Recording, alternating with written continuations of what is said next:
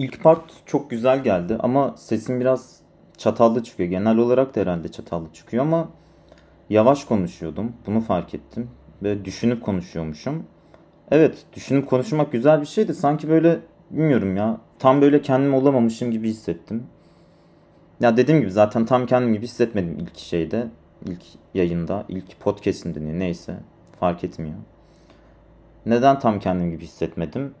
Bilmiyorum herhalde çekindim diyeceğim evet. Zaten sorguladım kendimi ilk podcast'te. Niye çekiniyorum falan.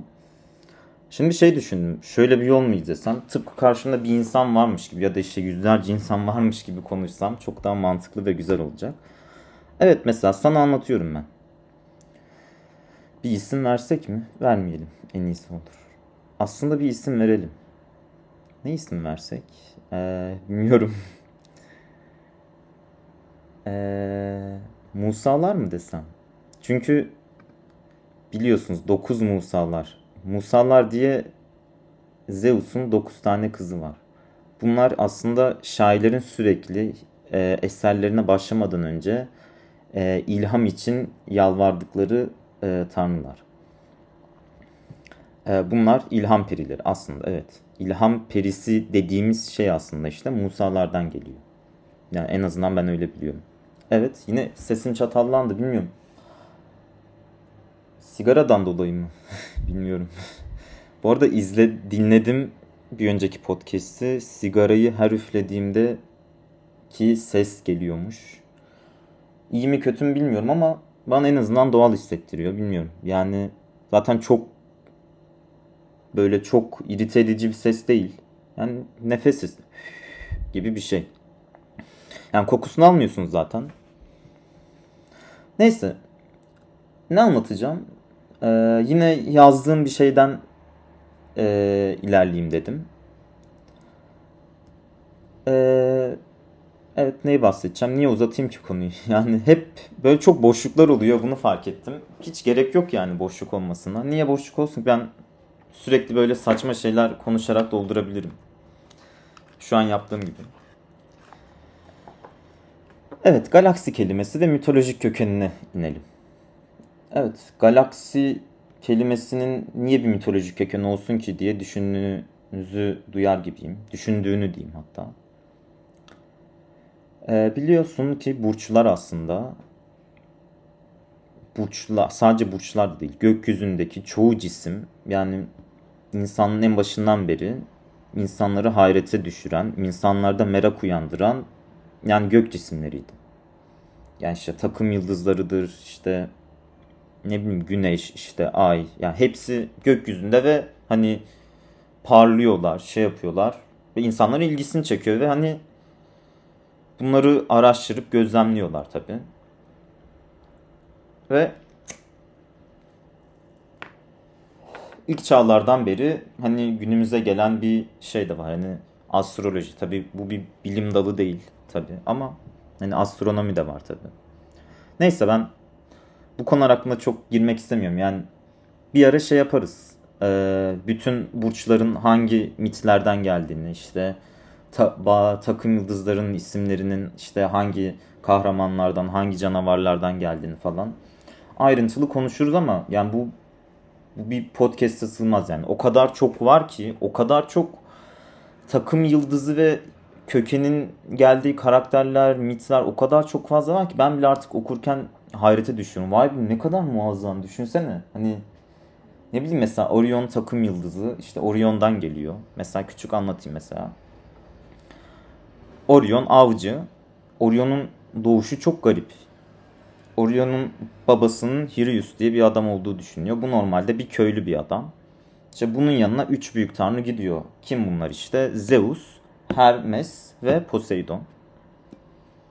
Gidiyor işte bir şey e, aslında misafir olarak gidiyor. Adam da bunları çok iyi hizmet ediyor. Çok iyi misafirperverlik sergiliyor. Tanrılar da çok mutlu oluyor.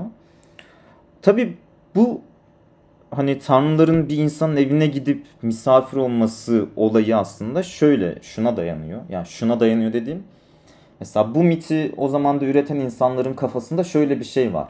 Yani bu çok eskiden olan bir olay ve eskiden tanrılarla insanlar neredeyse iç içe yaşıyordu. Hani mesela bu mitin üretildiği zamanlarda insanlar artık şey düşünüyor. İnsanlığın beş çağı var bu arada mitolojiye göre. Hani bu mitin üretildiği zamanlarda insanlar artık kendilerinin son çağda olduğunu ve tanrıların insanları kendi kaderine bıraktığını falan düşünüyor. Hani o yüzden şey düşünüyor. Vay be işte ilk çağda bak ne güzel işte tanrıları insanların yanına gidermiş işte onların sofralarına oturmuş falan filan. Zaten dediğim gibi çoğu mit zaten tanrı insan kaynaşmasından ortaya çıkıyor. Neyse şey küçük olarak anlatacağım hikayeyi anlatayım. Gidiyor işte 3 misafir Hirius'un misafiri oluyor. Çok mutlu oluyorlar. Diyorlar ki bizden ne istersin hani bir şey iste yapalım diyor. Hristo diyor ki ben ben kısırım hani benim çocuğum olmuyor diyor. Ya ondan kolayı mı var diyorlar ya biz hemen yaparız sana bir çocuk diyor. Diyor nasıl? İşte bir hayvan getiriyor. Boğa, boğaydı herhalde ya da bilmiyorum. Bir hayvan işte. Derisini işiyorlar. Ve sonra şey diyorlar. Bu deriyi göm diyorlar toprağa. Ve 9 ay sonra çıkar. Üçü değişiyor düşün yani. Üç tanrı aynı anda işiyor. Garip. Pisuvar şeyi falan da yok orada. Hep görüyorlar yani. Aga ya. Neyse. işte ee, 9 ay sonra işte çıkarıyor ve Orion doğuyor. Yani işte Orion'un babası kim peki?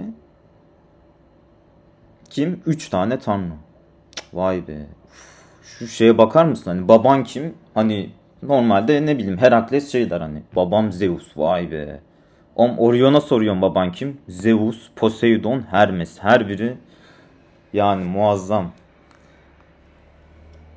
Neyse. Böyle bir hikaye. Orion'un başka şeyleri de var. Onları da anlatırım da. Ölümü falan şeyle oluyor. Artemis'in yanlışlıkla attığı bir okla oluyor. Orion avcı işte. Artemis'e falan da avlandığı oluyor. Yanlışlıkla ölünce de işte Zeus onu bir takım yıldızı olarak, avcı takım yıldızı olarak gökyüzüne çıkarıyor. Neyse. Yani azıcık anlatacağım bir hikayeyi anlatayım diye de bir 7-8 dakikanızı aldım da. Neyse bu da bir hikaye yani ne olacak ki? Zaten konuşmaktan başka yaptığım bir şey yok. Evet galaksi kelimesi dediğim gibi. Galaksi kelimesini anlatmak istiyorum. Kökeni nereden geliyor? Hiç şey düşündünüz mü? Samanyolu galaksisi diyoruz biz buna.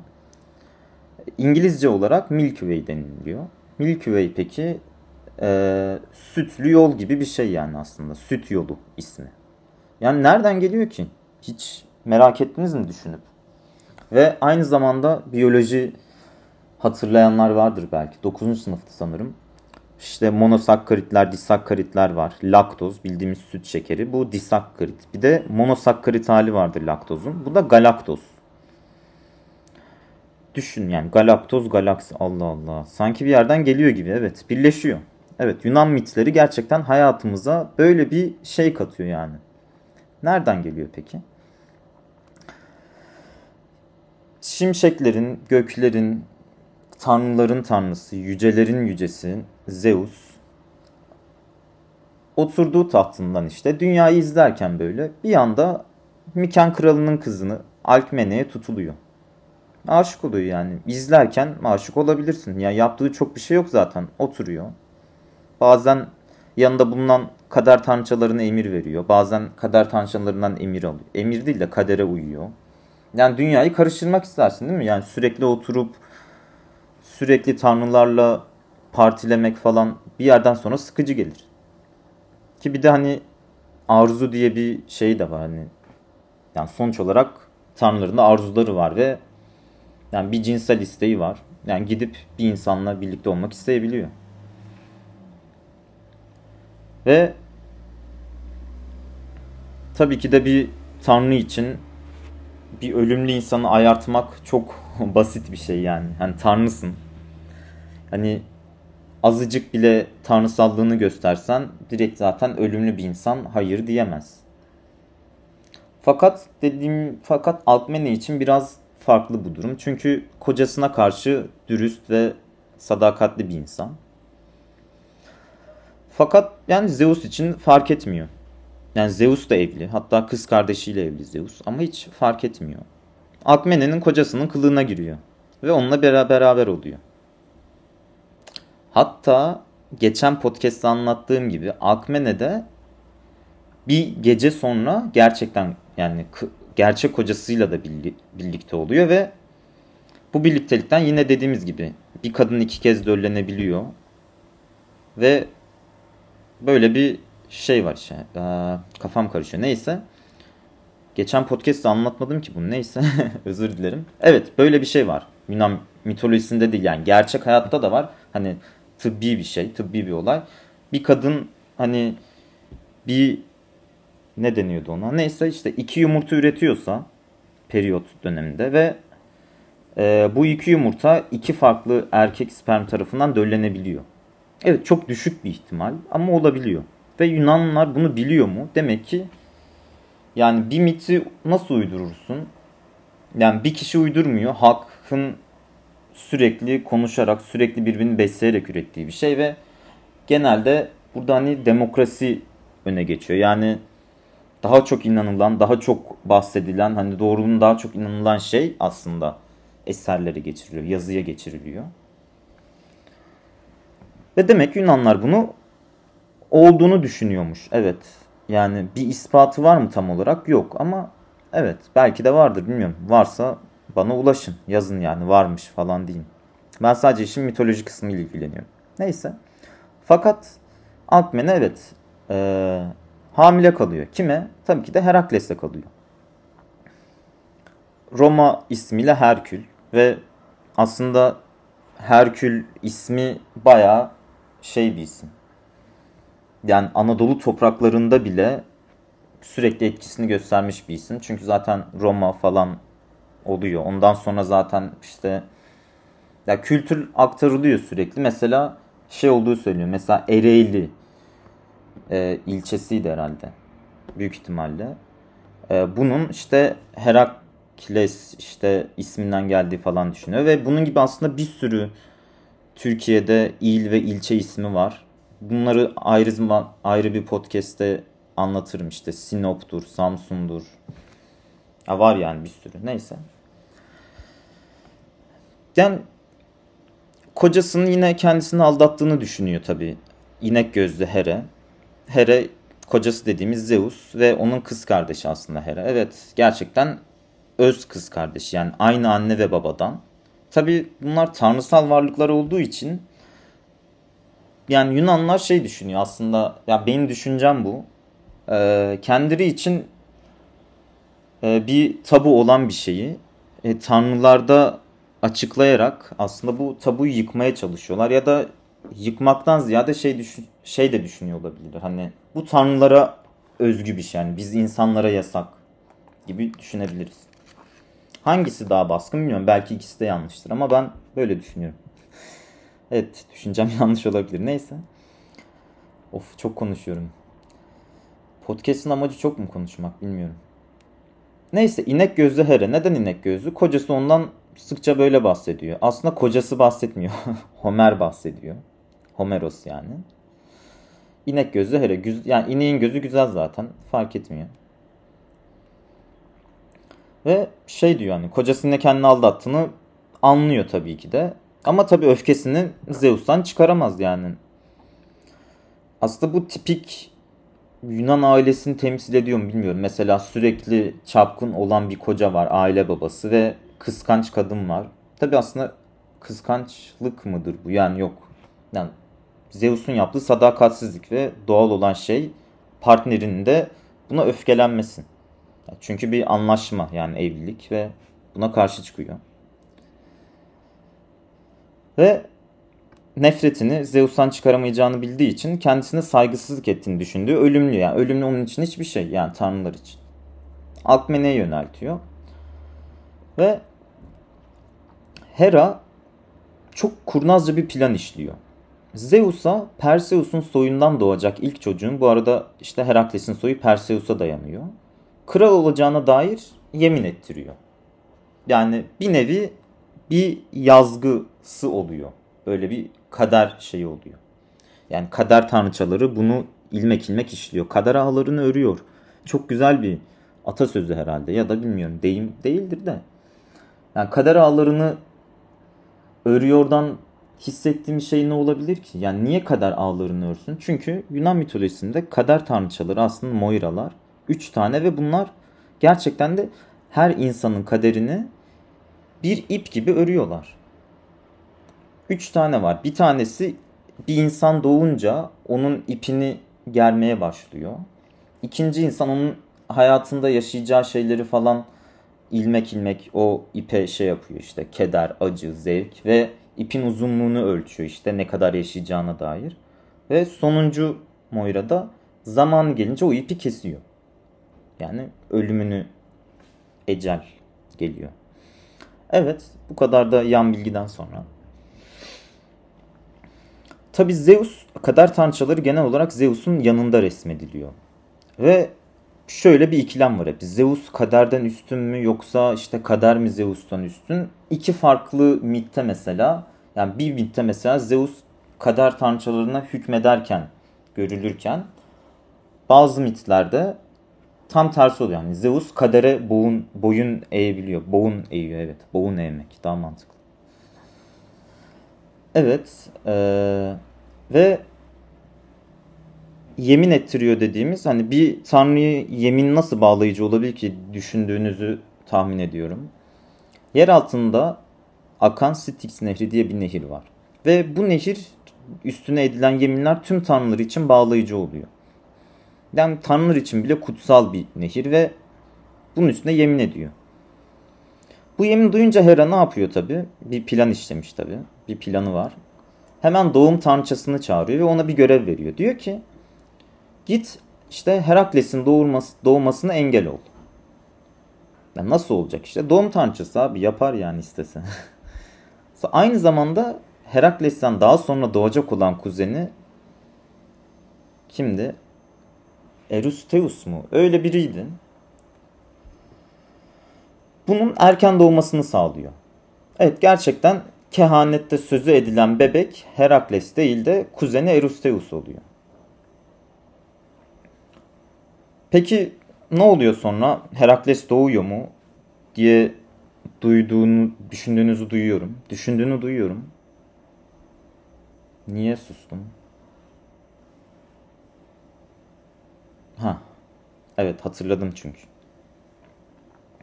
Kendi sözü edilen bebek Herakles'in kuzeni oluyor. Evet buraya kadar okeyiz. Sonra ne oluyor? Yani Hera durmuyor. Diyor ki yani Herakles hiç doğmasın ya. Diyor emir veriyor. Sakın doğurtma falan diyor. Şey işte. Bir odada Alkmene acılar çekiyor. Çünkü artık 9 ay, 10 ay, 11 ay olmuş. Yani çocuk çıkmak istiyor ama çocuklar aslında işte Ifikles de var. Dediğim gibi Herakles'in ikiz kardeşi ama ölümlü. Ha gerçi o erken doğuyor olabilir bak.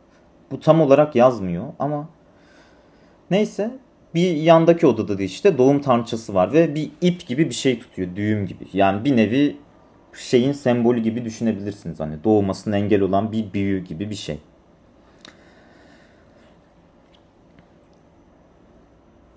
Ve Alkmene'nin hizmetçilerinden biri şey düşünüyor. Ya burada bir bir hani bir iş var. Hani bir tanrıçanın bir oyunu var falan diye düşünüyor. Ve Herakles'in doğduğunu kapıda bekleyen tanrıçalara söylüyor. Yani tabi tek bir tanrıça mı doğum tanrıçası. Onun yanında gelen bir sürü yardımcı tanrıça falan da var. Ve Alkmene'nin hizmetçisi adı Galantis ismi bir yalan söylüyor aslında. Doğ, doğduğunu söylüyor. Başarısız olduğunu düşünüyor tanrıçalar da. O yüzden görevlerini bırakıp gidiyorlar. Böyle böylece gittikleri için Herakles de doğabiliyor nihayetinde. Ve tabi ne oluyor? Hera öfkeleniyor. Niye? Nasıl, sen nasıl tanrıları, tanrıçaları kandırabilirsin diyor. Galantis'i bir gelinceye dönüştürüyor. Ya bu da küçük bir hikaye olarak kalsın. E doğuyor Herakles işte hayatı boyunca zaten aslında Herakles, e, Hera ve Kleos'tu herhalde. Yani Hera ve zafer anlamına geliyor. Hera'nın zaferi anlamına geliyor. Çünkü zaten doğumu bile aslında Hera'nın zaferinin bir bir kelime bulamıyorum. Hera'nın zaferinin bir göster Hera'nın zaferinin bir Göstergesi.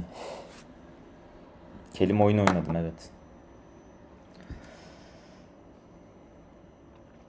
Herakles tabi doğduğundan itibaren çok farklı şeyler yaşıyor.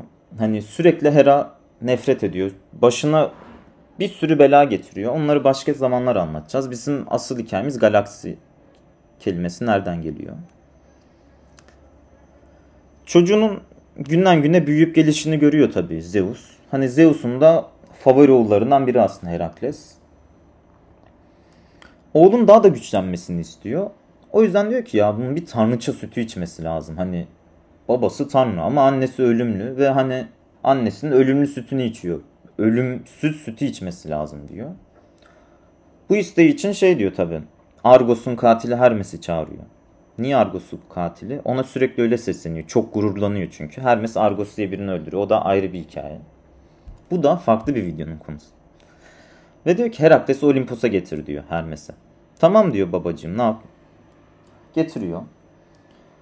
Ve Hermes Herakles'i Hera'ya başka bir çocuk gibi tanıtıyor. Yani bir de ama şöyle düşün hani bir sürü tanrıça var. Neden Hera? Hani neden bilinmiyor ama Hera'ya emziriyor.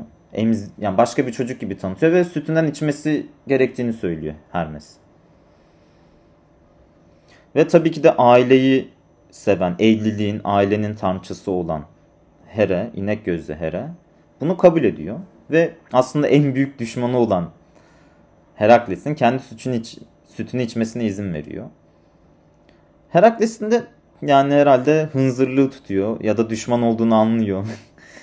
İçten gelen bir şey var herhalde. Hera'nın memesini ısırıyor sütünü içerken. E, tanrıça da acıyla kıvranıyor tabi.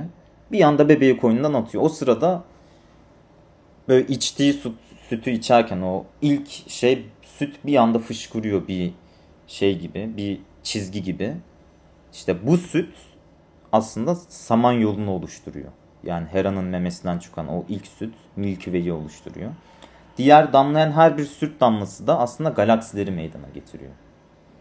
Evet çok saçma dediğinizi duyar gibiyim ama gökyüzünde olan ve parlayan noktaları nasıl mitleştirebilirdiniz ki ve ne olduğunu bilmiyorsunuz hiç. Ne diyebilirsiniz?